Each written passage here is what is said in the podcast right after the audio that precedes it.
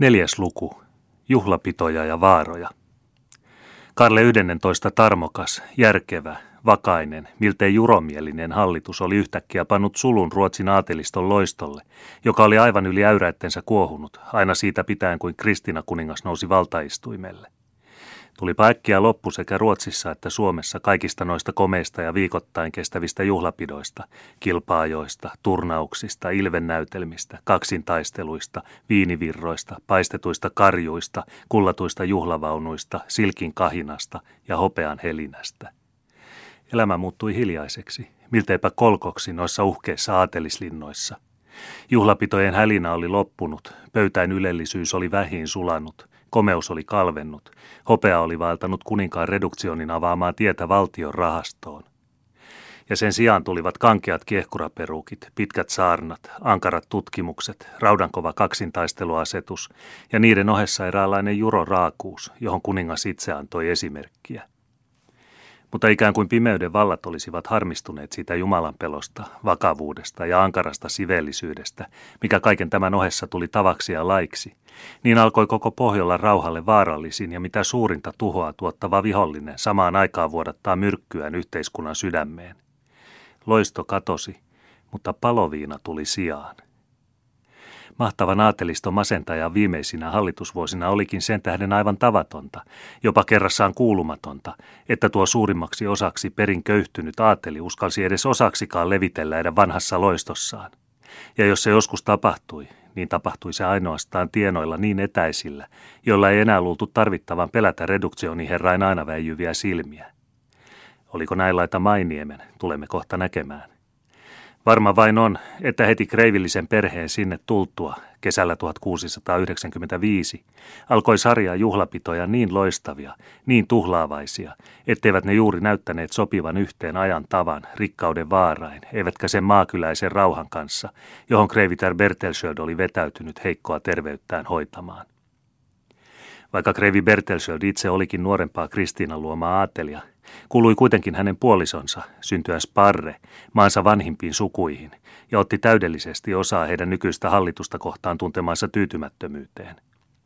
Valitettavasti ei tässä todenperäisessä kertomuksessa ole säilynyt kaikkien niiden ympärillä asuvaan vanhaan aateliin kuuluvain korkeasukuisten ja uljaiden vieraiden nimiä, jotka siihen aikaan kävivät Mainiemessä ja ottivat osaa sen juhlapitoihin. Varmana sopinee kuitenkin pitää, etteivät sieltä olleet poissa kankaisten huurnit – josta kumminkin Eversti Evert Kustaanpoika oli kuollut vuonna 1687 ja Suomen kenraalikuvernööri Henrik Huun, Marienborin vapaaherra, vuonna 1693. Ei Lemusaaren ylhäinen paronitar Anna-Maria Cruz, syntyjään Huun, eivätkä myöskään Louhisaaren yhtä isoiset Flemingit, jotka silloin olivat siirtyneet kreivillisestä suvusta samannimiseen vapaaherrasukuun.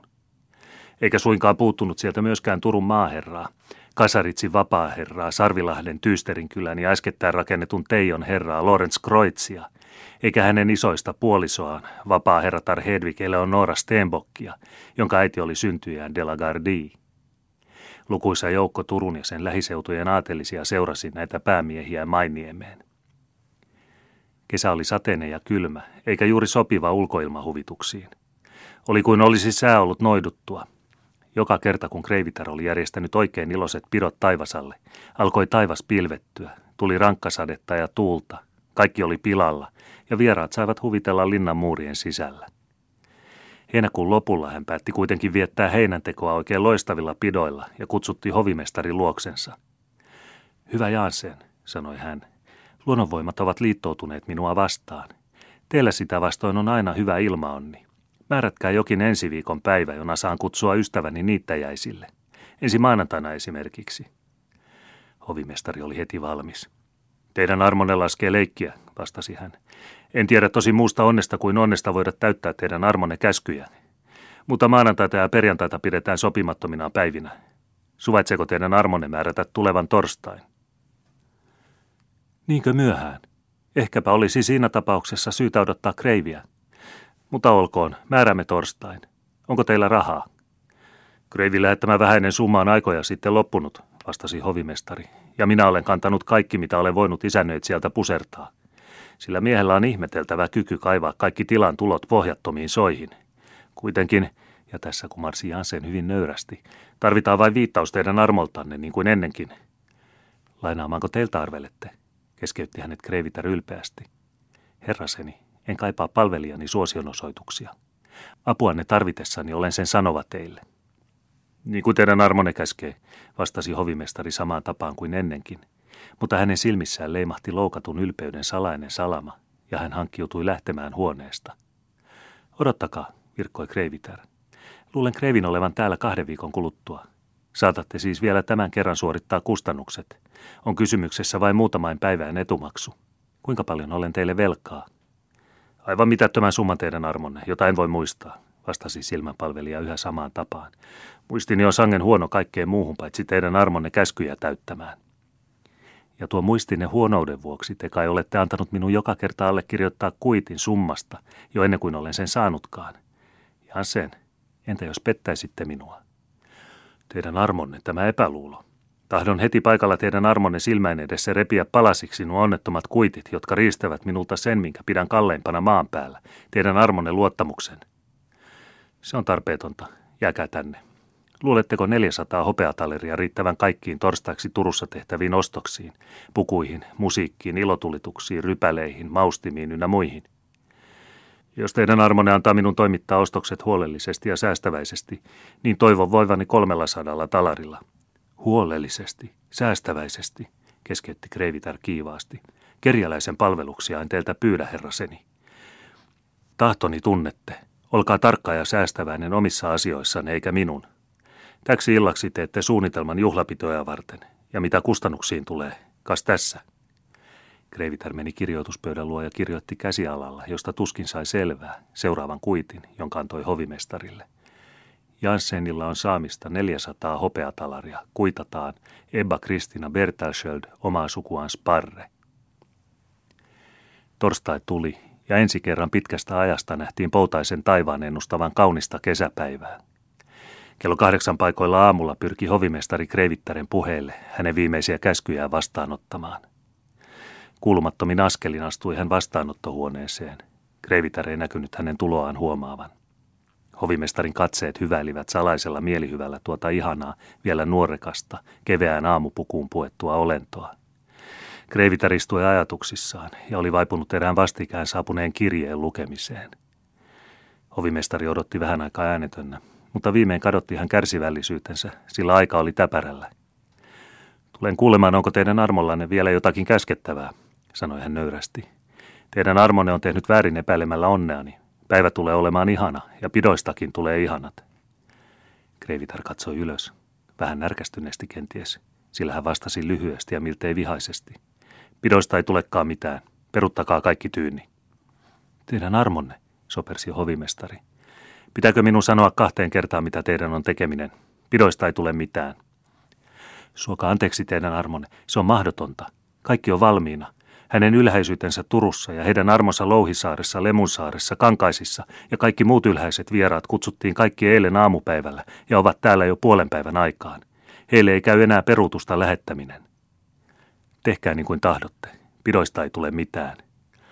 Täytyy kumminkin olla jokin syy sanottavana. Tarvitseeko minun tehdä tiliä syistäni? Sinclair, olkaa hyvä ja tulkaa tänne.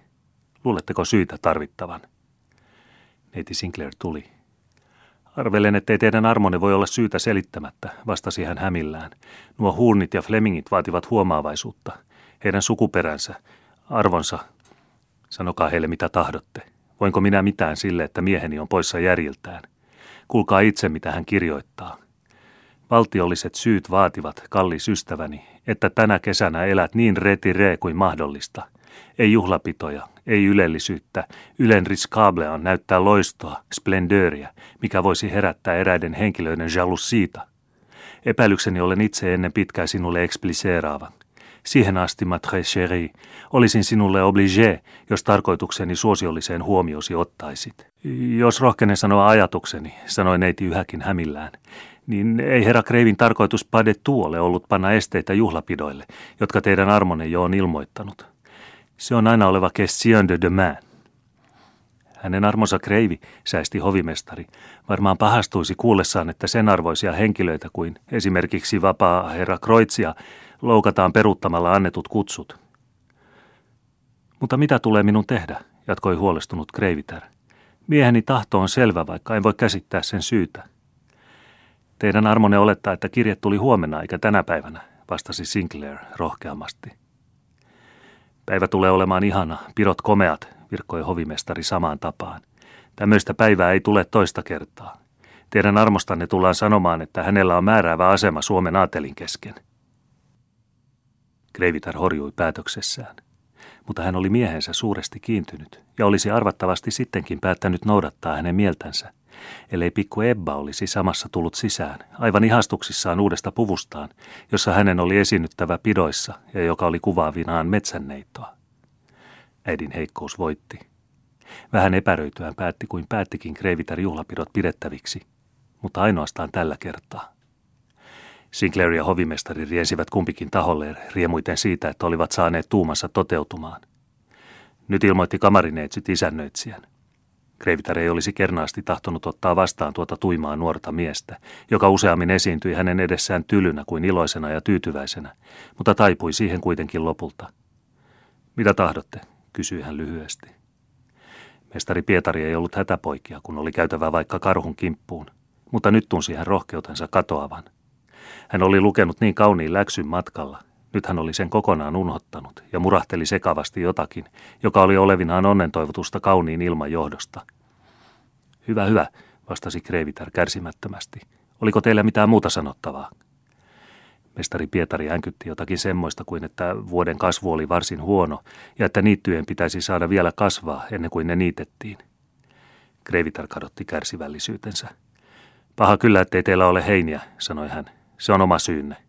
Vieraani tulevat niittämään linnan niityn tänä päivänä. Jos kasvu on kovin niukka, niin niittäkää likemmäiset niityt ja viekää niitetyt heinät linnan niitylle. Minä tahdon, että niitty on rehevän näköinen. Mainiemi on rikas, niityt eivät saa olla köyhät. Hyvästi, tehkää niin kuin olen sanonut. Ennen kuin mestari Pietari huomasikaan, oli hän jo linnan portaita laskeutumassa. Kirottu pölkkypää, mutisi hän. Olinhan aikonut niin kauniisti esittää asiani. Olinhan aikonut avata kreivittären silmät näkemään totuuden alusta loppuun. Kuinka hevoset käyvät lihavimmilla niityillämme laitumella. Kuinka metsästäjät tallaavat parhaat peltomme. Kuinka elo ei tee terää. Kuinka heinä näivettyy. Kuinka katovuosi irvistelee kaikilla kedoilla kuinka nälkä kolkuttaa kaikkia ovia, kuinka röyhkeys meitä sortaa, kuinka ahneus kiskoo meitä, kuinka laiskat röyhkeät palvelijat pitelevät talonpoikia, kuinka kaikki tuhlataan, kuinka väki napisee, kuinka täällä valehdellaan, kuinka varastellaan, kuinka mainiemi menee häviötään kohti, kuinka kaikki työni hävitetään. Hyvä Jumala, ei minun, vaan sinun työsi. Varjele sinä tätä onnettomuuden linnaa, etteivät ne päivät palaisi, joista miehet ja äijät vielä peloissaan puhuvat. Nämä sanat kuohuivat epäselvinä niin kuin etäisen kosken kohina isännöitsijän leveästä rinnasta. Mutta ei ollut hänellä aikaa kauemmin antautua näihin surullisiin ajatuksiin. Portaissa olivat kamaripalvelijat juostessaan vähällä paiskata hänet kumoon. Kartanolla ahdistettiin häntä joka haaralta – Sieltä kysyttiin kauroja, heiniä ja tallisuojaa sadalle hevoselle, runsasta kestitystä vieraiden lukuisille seuroille, viirejä torneihin, uusia lehtimajoja, uusia riemuportteja. Kaikkien linnan alustalaisten piti olla paikoillaan, juhlallisesti puettuina, hyvin notkeina, kaikin mokomin iloisen näköisinä. Kaikki varastot oli tyhjennettävä, kaikkien kellarien piti luovuttaa sisällyksensä. Mainiemen piti näyttää rikkaalta, kreivilliseltä, ruhtinaalliselta, kuninkaalliselta, samalla kuin puute jo sen hökkeleihin hiipi, ja vaarat vaanivat sen loistavan ulkonaisen komeuden takana. Mestari Pietari oli suora ja rehellinen maanviljelijä. Hän ei voinut käsittää, miten näin loistavasti kävi peittäminen noin uhkaavaa häviötä. Mutta eräs ajatus oli hänen lohdutuksensa. Kreivin tultua kyllä kaikki muuttuu paremmaksi. Kreivi on jalomielinen, Kreivi on rikas. Hän on ymmärtävä kansansa tarpeet. Ehkäpä hän viskaa tynnyrin kultaa puutteen kitaan. Ja enemmänkin kuin kultaa, hän on luova säteen ihmisyyden päivänvaloa tähän tyranniuden pimeään. Mutta ken ei mestari Pietarin tavoin tuntenut kaikkia linnan salaisuuksia, joita ei hänkään täysin tuntenut. Se varmaankin kulki iloisemmissa ajatuksissa ihanan kesäpäivän paisteesta nauttien. Tuossa kohosi tuo komea linna viisine torneineen vihannan seudun yli, niin kuin koko valtakuntansa ympäröimä kuninkaan linna. Mainiemen sirkkuset lauloivat lehdoissa. Kesä oli niin myöhäinen, että luonto vielä eleli kevään jälkiloistossa. Hiljaisina laineina keinui lahtien hopea rantain vaiheella. Kuusien tummat latvat humisivat menneen ajan muistoja. Koivujen vaaleissa kutrisissa haaveili tulevien keväitten toivo. Kaiken sen, mitä inhimillinen ylpeys milloinkaan voi Suomessa saada aikaan, sen oli se tässä koettanut toteuttaa. Mutta sen komeutta komeammin, sen ihanuutta ihanammin levitti luonto selkeän, heloittavan rauhansa pitkin Mainiemen kukoistavia rantoja.